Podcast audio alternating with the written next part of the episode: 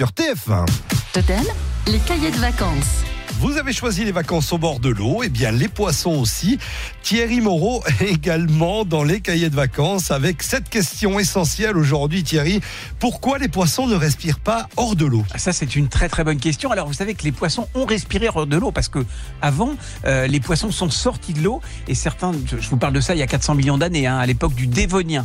Euh, la plupart des espèces des poissons posaient, possédaient en fait des poumons euh, et ça leur permettait, les nageoires leur permettaient de se balader sur la terre et les poumons de respirer. Depuis, beaucoup beaucoup beaucoup de choses ont changé et les systèmes respirat- respiratoires se sont scindés en deux.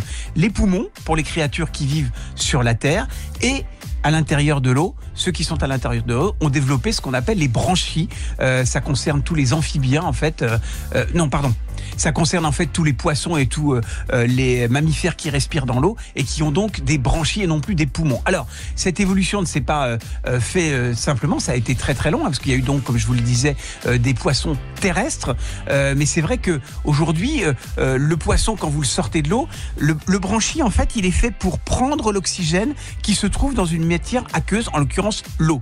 Alors que le poumon, lui, il prend l'air et il retire l'oxygène grâce à plein de petites follicules qu'il y a à l'intérieur de vos poumons qui se gonflent et qui se dégonflent avec l'air.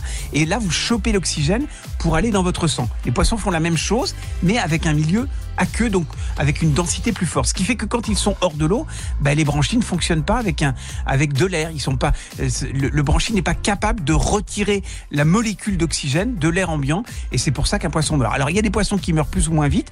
Par exemple, les carpes, vous pouvez les garder plusieurs heures hors de l'eau. C'est des poissons extrêmement résistants et qui donc tiennent plutôt bien euh, à l'extérieur. Et puis il y a toute une série de poissons qui sont capables de survivre hors de l'eau. Alors euh, c'est des, des- espèces très particulières hein, qui sont en général euh, dans des milieux où il y a à la fois de l'eau et à la fois de, de, de, la terre. Dans les marécages, le plus souvent, euh, il y a le kili des mangroves, par exemple. Euh, il y a d'autres petits poissons. Il y a le poisson chat marcheur. Il y a un certain nombre de poissons comme ça qui sont capables de tenir hors de l'eau parce que ben, l'évolution a fait qu'ils étaient dans des milieux euh, où il fallait qu'ils soient à la fois dans l'eau et à la fois dans l'air.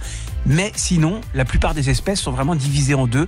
Euh, D'un côté, l'homme, euh, euh, tous les mammifères qui ont donc des poumons qui se gonflent et qui retirent l'oxygène de l'air, et de l'autre côté, les poissons qui font la chose, mais avec des branchies. Merci Thierry, on se retrouve dimanche dans vos années totem. Ce sera entre 11h et 13h pour vos plus beaux étés et vos cahiers de vacances.